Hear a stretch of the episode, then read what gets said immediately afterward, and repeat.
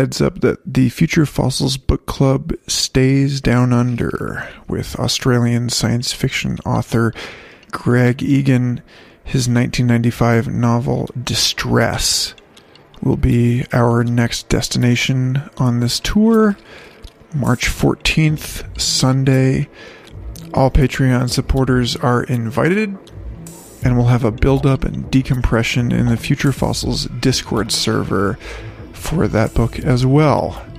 I prefer doing it this way with the combination of asynchronous and synchronous communication. So.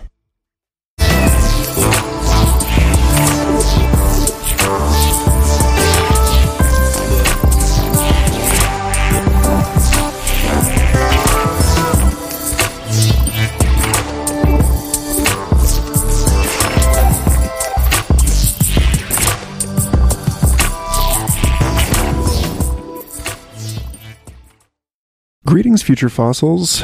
Welcome to yet another experimental episode of the podcast that explores our place in time.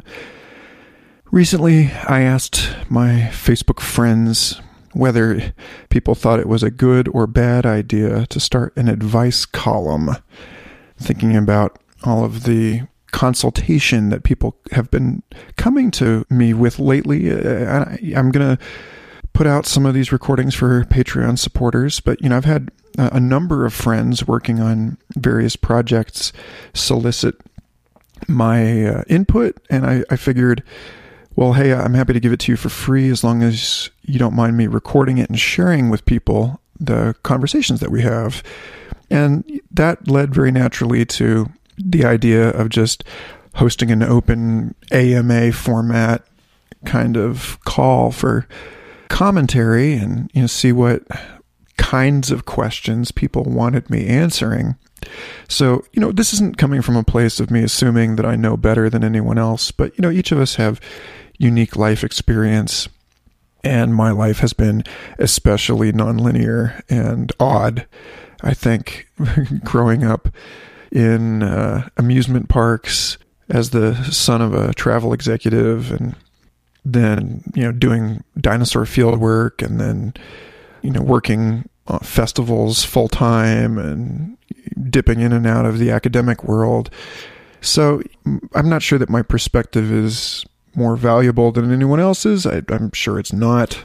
There's a lot of things that i am completely clueless about but i'd like to think that i stand on a unique peninsula you know, I mean, really, my entire adult life has been governed by the heuristic that if a thousand people are standing in line behind me waiting to do the same thing I'm trying to do, then I should just step out of line, give my place to someone else, and go look for a kiosk where no one else is standing in line to seek out a truly unique experience. we've reflected on this kind of thing before on the show I had Steve Brusatte, the paleontologist, who ended up working with the same advisor that I would have had I stayed on that path back in episode 70, 2018. And then, of course, you know, the Tea Fairy has been on the show a number of times. And uh, she's got this whole theory about life being a video game and that we're in it to have the most unique and interesting rock star hero experiences we can. So, you know, there's some information theory to that. You know, uh, researcher Jacques Vallée has this this notion about retrocausation and entropy, and we discussed that with Eric Wargo in episode 117 about how it seems like the mind is able to attune itself to future events that are especially interesting. The precognitive literature is all about high entropy things like car crashes or, or plane wrecks or meeting the person that you're going to have kids with, you know, evolutionary reward. So it does seem like there may be uh, within our lives a, a kind of paradigm shift that understands the landscape of time as one in which currents run into eventualities of the greatest curiosity, if you will. You know, that the, the universe is tuned in such a way that the trend is towards more and more interesting events. And so, you know, with all of that in mind, I feel like I'm really working hard to be an antenna for the weird. And that makes me a useful, if not unique, lens through which someone can ask a sober or totally inane, ridiculous question and get a surprising answer. And that's my hope for this little special episode. I want to start with a I I don't know, should I start with the serious or the silly questions? I'm going to go with this one from 82 spelled out on Twitter. How do I know if aliens would like my music? I said, well, you know, this is a perfect question. I'll, I'll be in touch after talking to the aliens. 8 2 responded, Humans don't seem to be responding to my work, so the obvious conclusion is that aliens may actually be my target audience. Wow. I really sympathize with this because, you know, the Future Fossils podcast was premised, was founded on the idea that nobody's actually listening right now, but that maybe one day somebody will. You know, that if this is trash today, then it's still interesting uh, from an archaeological perspective in another, say, hundred years. You know, I think a lot of artists relate to this. I think, uh, you know, uh, those of us who, as I was just talking about, have have cut our own paths through life who, in uh, the words of you know, SFI President David Krakauer, he talks about the artist as someone who's trying to take a universal truth and render it into a truly singular and incompressible expression. Uh, it's like a current cutting across the the opposite of of science, which is you know looking at all of these unique, seemingly disparate phenomena and trying to abstract them into generalized universals uh, the, you know, the artists by their nature are marginal beings. They're out on the edges, exploring. You know, I, I have to admit that uh, although it's been years, this was certainly the character that I discovered in myself through group psychedelic experiences. That, you know, I was always the first to get up and go wander and explore and report back. You know, that the human social molecule has a kind of structure to it where you know people who are more interested in community and, and culture at street level human affairs are kind of the bones of a thing. And and then the the artists are maybe the skin and engineers are the muscle you know? So it's all about the relationship between context specificity and universal truth. And and you know as you as you get out you get you get more and more sensitive. In a way sadly tragically you know more and more expendable. But of course on the whole your skin is extremely important right? Uh, you can't just go without skin and nor can the society go without artists. So you know how would aliens how would i know if aliens would like my music? Well you don't you know? But i mean it's it's really ultimately the same question about anybody else. You know, it's it's it's a fundamental philosophical question about qualia, about the nature of experience. You know, what is it like to be a bat? Is my red the same as your red? I've listened to the same song one year and then the next year, and it was a completely different song. You know, because you have changed. It's a very Heraclitean in that regard. You know, you now are in some sense an alien to the the person who wrote the song.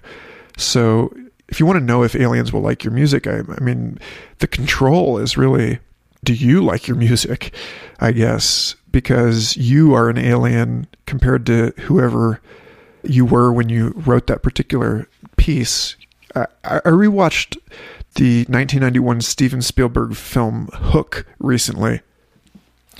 And wow, let me tell you what a tesseract it is to reflect on a film about the anamnesis, the remembering of that lost childhood from the position of a father and uh, you know someone who is like shackled in the world of business. This is unbelievably true. People listening to this podcast have seen me go through this transformation from, you know, scrappy wilderness artist to desk worker and head of household. And so watching this show recently, I was kind of like a, a psychodynamic adventure. I realized that you know Spielberg, who himself is regarded as kind of the golden child, you know the the puer aeternus of Hollywood. To call back to the conversation I recently had on the show with Michael Phillip about play and creativity and how one must be like a child to enter the kingdom of heaven.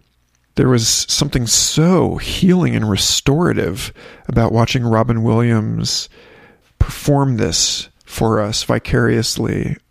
And I, I, think that, you know, that speaks to a really important function of cinema. You know, when my friends and I recently, uh, about, uh, last year, came together to rewatch 2001, which of course takes you from the advent of the or you know the origin of modern human consciousness through into the technological era and then beyond into the you know the post-human cosmic uh, you know angelic identity that there's this, a clear arc being traced through these points. And this is i think one of the, the reasons for this film's success is that it gave us in the modern era in this disenchanted age a handle an affordance a way to grasp the kind of uh, cosmology and identify our place in it this function used to be fulfilled by architecture. You know that the the uh, pyramid complexes and so on were, you know, African villages were all these fractal microcosms of the world as they understood it, and that by building the human world as a scale model of the cosmos, that we were aligning ourselves with the the needs and the the processes and the dynamics of these greater elemental forces and so on.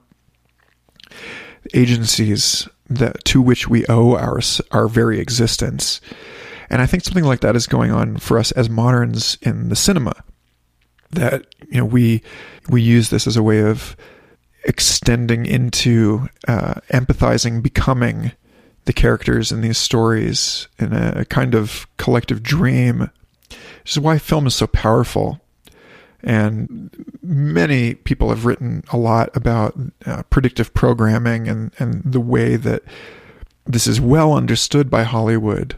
And so this is why so much money pours into Hollywood. You know, it's it's it's a way of tuning the collective consciousness of our species, and that's where it gets really interesting as far as international trade wars are concerned, and the rift between the Western and the Eastern mind, and the way that China censors American movies and also shapes through financial power the content of American films. It's bizarre. If you don't know what I'm talking about, actually, South Park has done a, a remarkable job of satirizing this on that show. But at any rate, so, you know, here we are in this vast roiling evolutionary situation and it's that lens that I use to answer your question how do I know if aliens would like my music? Uh, I think I think it's safe to say that if if you like your music and there are aliens, then yeah, probably there are some aliens out there that will like your music. There's another angle, of course, which is the question of agnostic biosignatures, which is that we don't even really know what aliens are. We don't know what alien life looks like. Uh, it's it's one of these self defeating, self defining things. It's by very definition, it's unfamiliar. So you have nothing to compare it to. You have nothing to base it on. You know, when we're looking for life in space, how do we know? And in 1999, uh, one of one of the most interesting papers I think I've ever seen was uh, about the physical limits of communication I've brought this up on the show before. This was a, a, a paper uh, Chris Moore, Michael Lachmann, and a few other people at the Santa Fe Institute wrote saying that basically black body radiation is indistinguishable from optimally encoded communication between superintelligences. So to Edward Snowden's point that perhaps we don't see aliens because they're simply using better encryption than we are, and all of their uh, radio banter looks to us like just cosmic noise. I mean, that's what the math suggests. So, you know, when you ask, how would I know if an alien likes my music? Again, we're sort of chasing our own tail here. You know, adjacent to that question is the question of like, do your parents even recognize the music you listen to as music? Historian William Irwin Thompson, as I am fond of reminding people on this show, says that evil is the enunciation of the next level of order, and that it's again, it's just this matter of you know data coming in that doesn't match the training data that seems like noise because you haven't learned to recognize a pattern in it.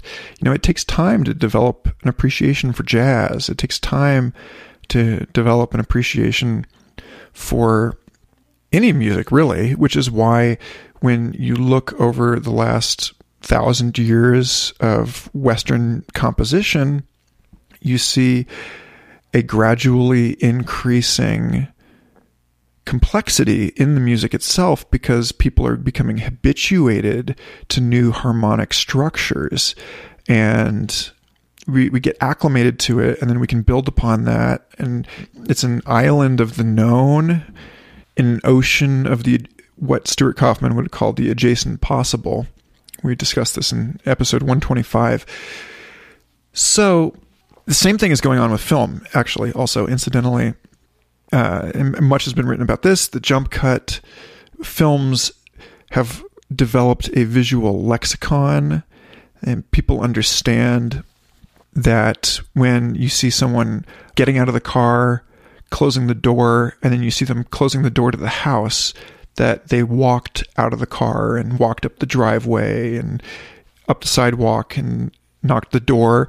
And we don't need to show all of that anymore but like the oldest films were skeuomorphically approximating theater and had to go through all of those motions. And so we're seeing again this ongoing process of compression where the context and the meaning is implicit it's outboard it's not contained in the media anymore because it's it's contained in our cultural programming. And so we in a weird way are aliens to ourselves. You know that if we were to show a movie from the 21st century to somebody at the in, at the turn of the 20th century it would probably put that person in the hospital.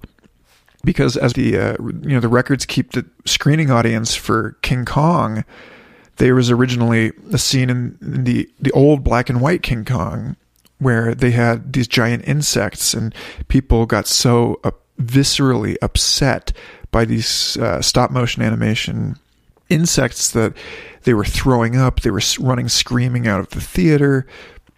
And so when Peter Jackson did his like immense 3 hour faithful readaptation of King Kong with CG, he brought that back in, and we were able to handle it because we had been essentially inoculated by this semiotic evolutionary arms race, if you will.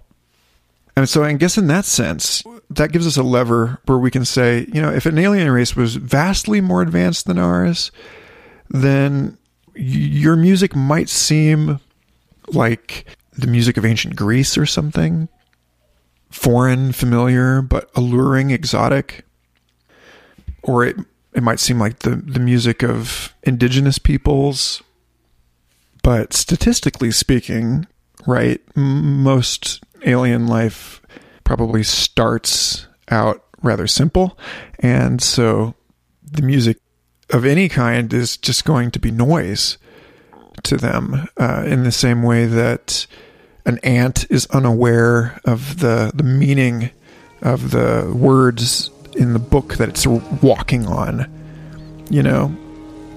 So, well, anyway, that's my two cents on how do I know if aliens would like my music. Uh, check the show notes. I'll make sure to link to 8-2's music, and you aliens listening to this can decide for yourselves whether you like what they do or not. All right. Next question comes from Sean Applegate Swanson of the uh, Complexity Weekend community.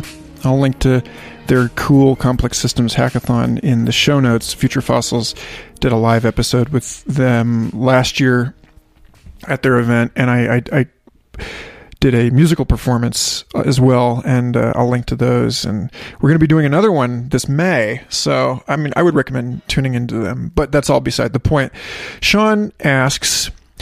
My five year old son is asking about death a lot lately. How should I share with him that everything dies, including his grandparents, his parents, his sister, our pet bunny, etc.? Death provides meaning to our time together by making it finite, but it is also an inherently tragic aspect of our existence. How can a five year old reconcile this? What is the best way to encourage him to embrace and then let go of his emotions around this knowledge, such as sadness, fear, awe, humility, etc.? Whoa, you know, hey, you really just sort of lobbing them to me there, buddy. Uh, it's it's not a slow pitch, but I, I do think I have uh, a suggestion. So actually, one of my oldest friends, uh, Nathan Burnsprung, whom I met in high school and with whom I would race to finish our algebra assignments in class so that we could go hide in the back of the class and play Magic the Gathering uh, freshman year of high school. Nathan just hit me with an excerpt from a New York Times article, which I will post in the show notes, about horrible children's toys. And uh, one of them, number three on this list from uh, of ten from from best to worst, so the third worst toy for children according to the New York Times, are uh, ant farms. The author Jessica Delfino says here depressing. You might consider getting your child an ant farm until you hear a cautionary tale from Amanda Wallace, a mom of two in San Diego. I thought it'd be fun to watch their little society build, she said.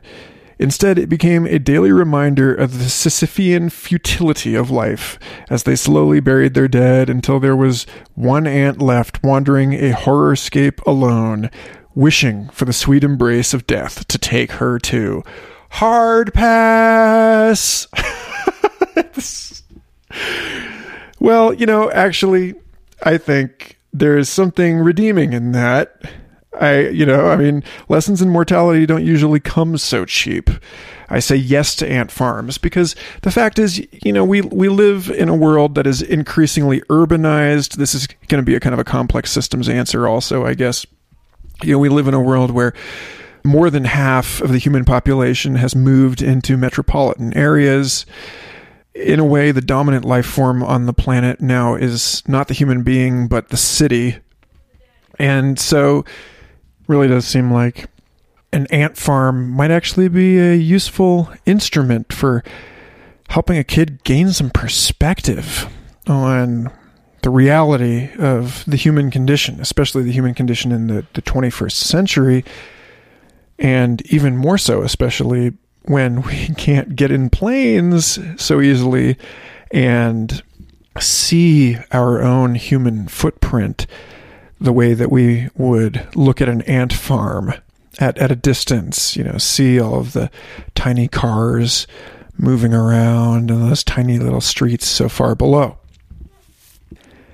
I mean, I don't know exactly how my parents did this with me, but I can safely say that as somebody who was fascinated with things that had been dead for millions and millions of years for my entire life and still am, that anchoring my existence in deep time and in the grand succession of evolutionary epochs has been really helpful for me in terms of grappling with my mortality and with the end of even larger things like civilization and so on. Kevin Walmut, a friend and listener, did episode 116. He, he read Ugo Bardi and John Michael Greer essays, uh, both of whom wrote essays called The Next 10 Billion Years.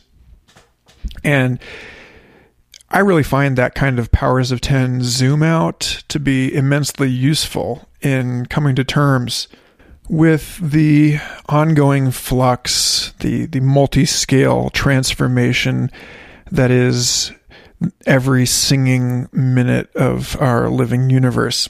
So, I mean, not to get trite about it, but this is exactly what uh, Mufasa in The Lion King did for Simba. You know, you take him up on top of the, the tallest place you can see as far away as you can see. Go somewhere where you can really look out a long distance to the horizon. Go hike up a mountain or whatever you have. I think you're in San Francisco, right? You know, maybe go up to Golden Gate Park or or uh, hike up Diablo and just look down over everything and sit there with your five year old and just marvel at how small and inconsequential everything seems from so far away. And talk about the fact that people are having fights, they're getting married, they're having babies. You know, all of this stuff is going on down there, and it's just so small and so far away. And, you know, I think the real danger with death is that is the trauma you know the the sudden change from having someone in your life that you no longer have and your brain has adapted. Uh, Laurence Gonzales and I talked about this in Complexity podcast episode 37 where he was talking about in his book Surviving Survival how people you know how he thinks hauntings happen neuroscientifically speaking. He you know that we develop these elaborate models of other people in our minds and then someone dies but the model in your mind is still there. You know your brain is still got a map of this other person that is literally alive and inside of you and has you know is continuous with the the architecture of your sensation and your cognition. And and so of course someone that you've lived with for 20 30 50 years when they die you're going to feel their presence for the rest of your life. Of course you are because you're a mold made from impressions taken by every relationship that you ever had and that you know the more often you press yourself against another person the more likely a high fidelity image of that person is to exist within you. So we carry each other around in this way and you know there's a silver lining in there right which is that you can talk about a secular afterlife in this kind of framing. You know you can talk about the fact that even now as we are you know concerned about the possibility that the, the digital exhaust we leave behind us may eventually be reconstituted into some sort of uh, AI reincarnation, some weird simulacrum or clone. J.F. Martel and I talked about this in episode 71. I mean, it's, it's, it, we've talked about it a lot on the show, actually.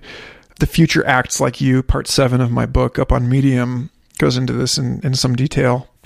But what that really means is that you know the self is not bound in the way that we normally think of it. That that you, in some sense, have a core, but you also have this periphery. You know, the hinterlands of yourself, all of the photographs of you that trigger emotional reactions in the people that knew you and in you know light up the neural networks in their brains and and so your image your identity in some sense uh, persists there are ways in which i was just having this thought the other day that i could be asleep and someone's watching a video of me talking and it gets into this territory very quickly it edges into the question of shared dreaming and what happens when as I'm sure many listeners have had this experience of appearing in other people's dreams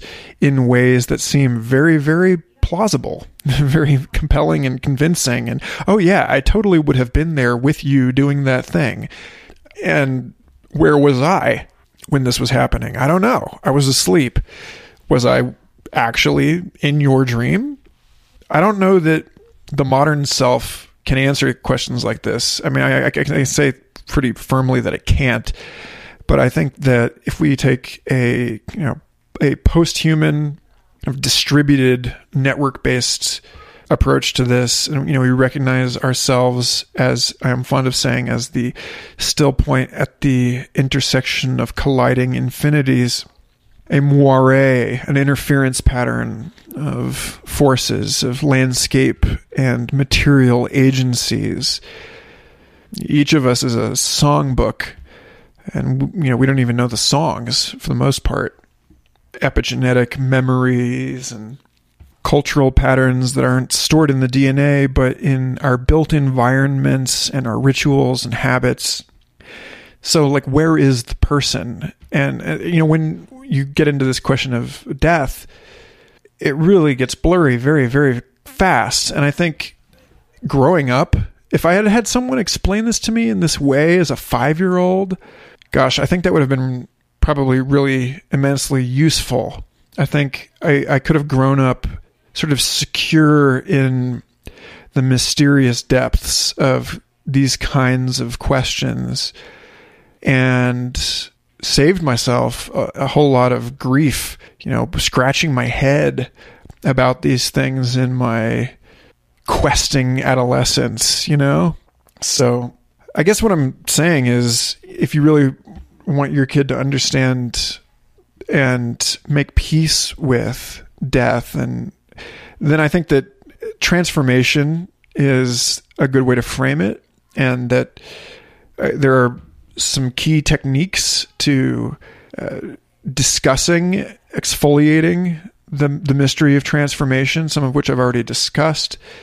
If you have an unusually mindful child, you might try an experiment where you ask them to stand on their tiptoes, really, you know, perched, poised, anticipatory body posture and and have a conversation with them like that and then have them lie down on their back and relax and ask the same questions duplicate the conversation and see how it changes just because the posture changes. I mean this was something that frankly lsd showed me in 2007 which is you know the importance of the psychosoma that and we talked about this with uh, norman katz hypnotherapist uh, aka Dr. Blue, in episode 124, I believe. He's always going on about how people think that the mind leads the body, but in reality, it's often the body leads the mind, which is why there's a therapist's couch in the first place. You want to be in a receptive, vulnerable position for this kind of reflective inquiry. So, I don't know. I mean, maybe the correct answer is watch the 1991 Addams Family movie with your kid, in which death is completely celebrated.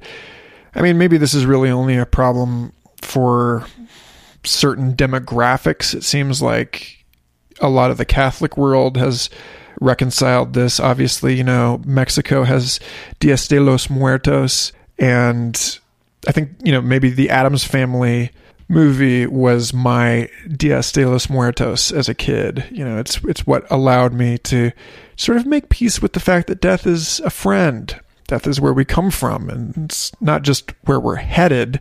And again, to bring up the mystery of sleep, my friend David Titterington, who was a huge inspiration to me in college and a dear friend, without whom I'm sure none of this would even be happening.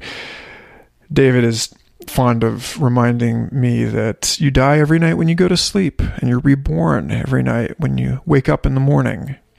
You know, your consciousness extinguishes like a candle and then reappears and you know, is are you afraid to go to sleep? Well, I mean, I mean maybe if you're 5, you are. But then again, to hook the Peter Pan piece back into this, one of my favorite lines from that story is to die will be an awfully great adventure. So if your kid is into playing pretend, as I imagine they are when they're five, well, I mean, when I was five, I pretended to be asleep a whole lot in order to ambush my little brother or to trick my parents, you know, so that they would carry me, just let me be, you know. So I think you could kind of there's there's a lot of room to explore there. And lastly, I would just add the one piece I haven't mentioned so far is the piece about metabolism and just the fact that life comes from death. That this ultimately, the basic mystery of transformation is that creation and destruction are two sides of the same coin. It's just a matter of perspective, uh, you know, a, a matter of relativity. What is being created? What is being destroyed? To whom? You know, it's not this question about the end of the world. It's always like, well, the end of which world? The end of whose world? And you know, if you're eating a salad, well, that's the end of the world for the lettuce, right? So again, to the great circle of life, actually, I guess there was a kind of glance off of that there, you know, that you can talk about the cosmic balance and, and processes and cycles and how you, your your child, is made out of things that used to be alive and are no longer alive in the form that they were, but are alive in the form of your child. And, you know, it's crazy to think that all of the water in your body was once pissed out of a dinosaur at some point or another, you know, that all of the air that you inhale was at one point someone else's dying breath. So, I mean, these are these are facts. And so simply accepting and resting in and doubling down on the fact that you each of us is ephemeral and constantly undergoing change. I think this is a healthy way to grow up. I think this is a healthy way to, to be a kid. You know, even as you are just starting to develop a sense of continuity and a you know narrative autobiographical identity. I think it's important to recognize. I mean, if I knew at the age 10 what I knew at age 30 about the fallibility of memory, the way that memory retrieval rewrites memory, you know, changes the the things that we remember, how different a person would I be today? You know, and how much more prepared a person would I be for the bizarre hyperdimensional palimpsest of our planetary electronic media environment? So, Sean, I hope that answers your question. the last one I'm going to take from Sandra Lamb, who I met through Jordan LeJuan and, and Rave Nectar. Sandra, very cool person, asks, How can I be creative without any training or experience in traditional creative outlets? Well, I mean, I think your question kind of answers itself, frankly, which is that all of these creative outlets were themselves once unthinkable.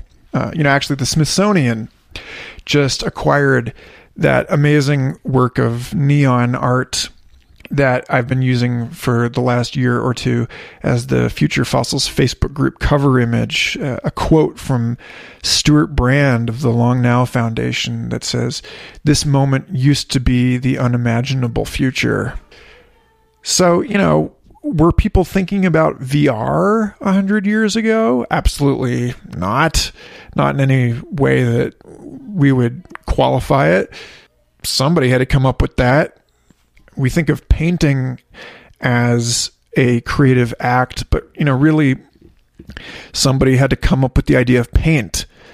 And for a lot of people, that is the bellwether of human beings. You know, the, the first times that we see the use of ochre in caves and in grave sites, you know, the indication that humans were taking pigment out of the land and applying it as a creative tool. But, you know, that was an idea that somebody had. So, you know, in a way, I think, you know, your question is, is strangely inverted from the actual question, which is how do you be creative with the tools that have already been set out for you to be creative?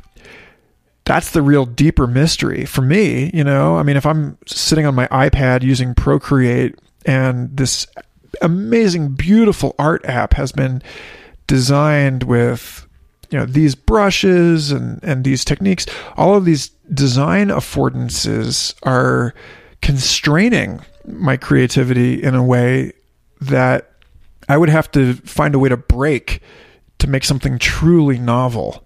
I wrote a piece about this many, many years ago. I'll link to this in the show notes, also called The Exaptation of the Guitar.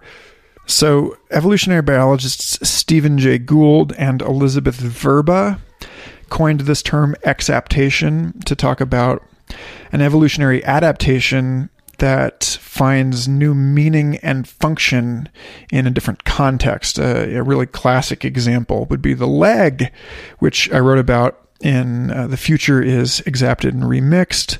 I'll link to that in the show notes as well. The leg was not invented to walk on land, right? Evolution doesn't forecast in that way. It was an innovation that emerged at the boundary of interoperability between a genetic mutation that fortified the bony fins of fish in an environment where they were being cast about by extraordinary tidal forces, you know, the moon and its influence on the waters of planet Earth were much greater once upon a time. So these lobe finned fish were just being dashed about by waves. And of course, you know, you want something a little sturdier. You want to be able to grap, grip the rocks and hold on. And of course, once you can grip something, then you can maneuver it and you know that becomes a fulcrum it becomes leverage it becomes this thing where again because of the cyclicity of this the the wet and dry cycles of these extraordinary tides, you're walking on land to get back into the water. And there's plenty of examples of this. I mean, this is actually one of the things that has proven to be so perennially useful that there are numerous groups of fish that have evolved some form of leg, some form of lung. But the point with exaptations is it's about the remix, about taking something into a new context where a new purpose can be discovered. So that is basically the fundamental and elementary definition of creativity as far as I am concerned. So the whole thing with creativity and training and experience is that, you know, if you think about like a machine learning algorithm, again, you are just conditioning that neural network to the training data. I mean, you're just carving in a story of the world as it was. It's a statement of the past. You know, all of our expectations are really, in a weird way, kind of just the uh, reciprocal or the the inverse or the, the the impression made by memory. So to do something truly creative, to do something truly novel, means to shake out of that. And as we were discussing just in this last episode, again with Michael Phillip, the, the role of noise, of jostling yourself out of the little cupola of the known and into an unfamiliar terrain, be it through the moon's pull on the sea or be it through financial forces that cause people to leave their homes and quest outward and to new and strange lands. All of these ways that the the vagaries of life remix us, you know, cast us about. That is the raw material of creativity. As an aside, this is why the matter of cultural appropriation in creativity is is so tricky and central, right? Because I mean, perhaps this is an absurd argument, but uh, you know, even to look at a rock and think, "Oh, I can chip that and make that into a hand axe." Well, if the rocks are inspirited, which they were to our Paleolithic ancestors, then this raises all kinds of questions about exploitation and consent. I mean, you're transforming something to use it for something else. You're you're lifting something out of one context, dropping it into a different context where it takes on a new life, a new function. I guess what I'm saying is that you might be better off without training in some respects. With of course the caveat that if you don't know what has come before, then in all likelihood, your own creative random walk is going to jiggle you into doing precisely the same thing that a billion other creative, random, naive agents discovered before you. So it may be new to you, but not necessarily new and that's the importance of art history to the art student, right? Is you need to map the island to understand where the beach ends and the ocean begins. And that gets us to another kind of critical look at this question, which is can any of us truly be creative? I mean, you know, we talk a lot about reinventing the wheel, but, you know, the wheel the wheel existed billions of years ago in the machinery of complex cells. You know, Lynn Margulis's argument for the endosymbiotic origin of the nucleated cell tells a story of these unicellular spirochetes, these free swimming bacteria that are now the spinning cilia and flagella, and possibly also the microtubules within animal cells. And even below that level, at the the level of the organic machinery of even bacteria, there are wheels set up inside the uh, molecular pumps of our anatomy. And so the, the point with all that is just that there are strong convergent physical constraints on the shape that things take and nature finds these same solutions over and over and over again. So, you know, what seems like a flash of insight, or a, you know, a genius novelty in one setting, almost certainly has precedent in some other setting, and it, you know, it's just a matter of how long it'll take for history to set the record straight. So, maybe it's worth asking yourself why do you value creativity? And what are you even talking about when you talk about creativity?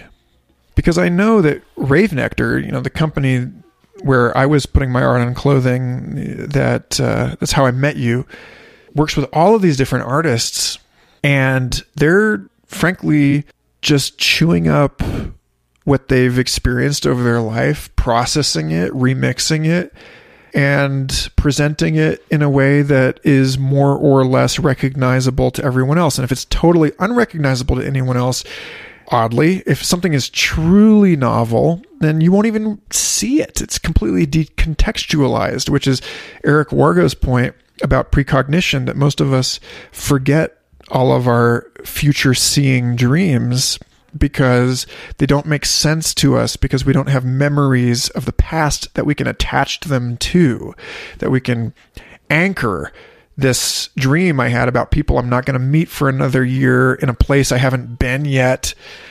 And the same is true of art. You know, to, to be truly novel, again, the William Irwin Thompson quote, evil is the enunciation of the next level of order. It's like, eh, for something to be truly creative, it has to be truly other it has to defy your expectations. It has to lie outside of your training data. So, I mean, if you're asking about how do I be creative like all of these artists that are standing on and incrementally building from the works of previous artists in this ongoing cumulative cultural experiment, this unfolding iterative thing. Well, I mean, that's a very different question from how do I shock the world with something completely new that will frankly possibly get me killed. I mean, to me, the most obvious ethical gray area of Silicon Valley is in the enshrinement of the value of disruption. Because to disrupt something, you know, in this uh, language of, of Austrian economist Joseph Schumpeter, he talks about creative destruction. And, you know, to disrupt something is to break what already exists. You know, if you want to bring a new industry into the world, it means lifting it out of the blood of another industry that you sacrificed to do so. And we're back to question number two about death and transformation. So that's all very lofty and perhaps useless for you. But I think, you know, in, in concrete, practical terms, what I can really say is that there's a great quote that you are only as original as the obscurity of your sources. It gets back to this issue of being a stranger. If you want to be creative, you need to ask yourself, creative to whom? And then draw in novelty from outside of that circumscribed context.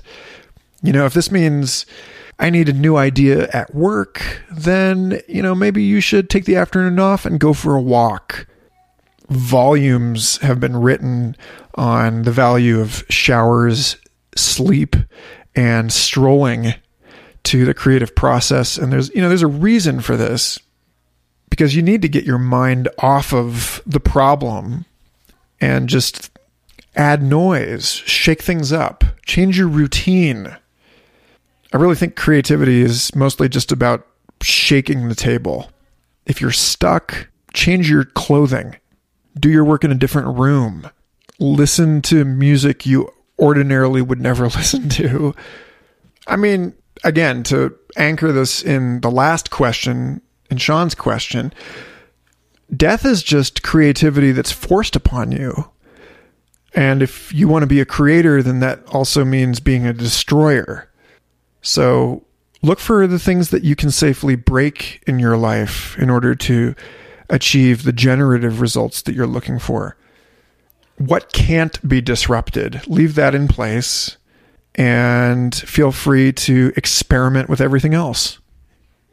Anyway, this has been fun. I, I hope that you have enjoyed listening to these. I have enjoyed doing this, and I got several other questions I didn't get to. So I will be doing more of these, I'm sure. Maybe this becomes a Patreon exclusive. I don't know. But I mean, if you like this stuff, then I hope, regardless of whether I continue to release these as free public open access things or just for the subscribers, I hope that you'll drop in at, at patreon.com slash Michael Garfield and, and uh, chip in because these are the kinds of ideas that we're chewing on, yarning with one another together in the Facebook group and in the Discord server all the time, every single day. And uh, that's an enormous amount of work. And it's great to get an email notification that someone else has opted in and is now chipping a, a few bucks a month and believes in the value of this work. So, thanks for listening to this. And if you have questions, you can hit me on Twitter or Instagram or Facebook or email futurefossilspodcast at gmail.com or look in the show notes for an invite to the Discord server and drop your questions in the general channel there. Again, I don't think that I have any kind of conclusive answers here, but I do love playing with these inquiries, unpacking them, turning them around, folding them, unfolding them, and then tossing them into the crowd and seeing what other people do with them too. And, you know, so I'm sure other people have different answers to these questions, and maybe we can invite you to share your own answers. That would be really cool. I'd love to see what other people come up with in response to these queries. Thanks again. And for real, for real, I'm in the middle of editing it. The very next episode is with Brandon Quittem, economist, and uh, Toby Kiers, evolutionary biologist, talking about fungal economies, cryptocurrencies, evolution, and the relationship between the biological and the technological worlds. A very fun, weird, freaky conversation we got into that I'm enjoying listening to again and cannot wait to share with you. So, subscribe to the Future Fossils podcast wherever you're listening to this. I love you. Thanks. Have a great week, and you'll hear from me again here soon.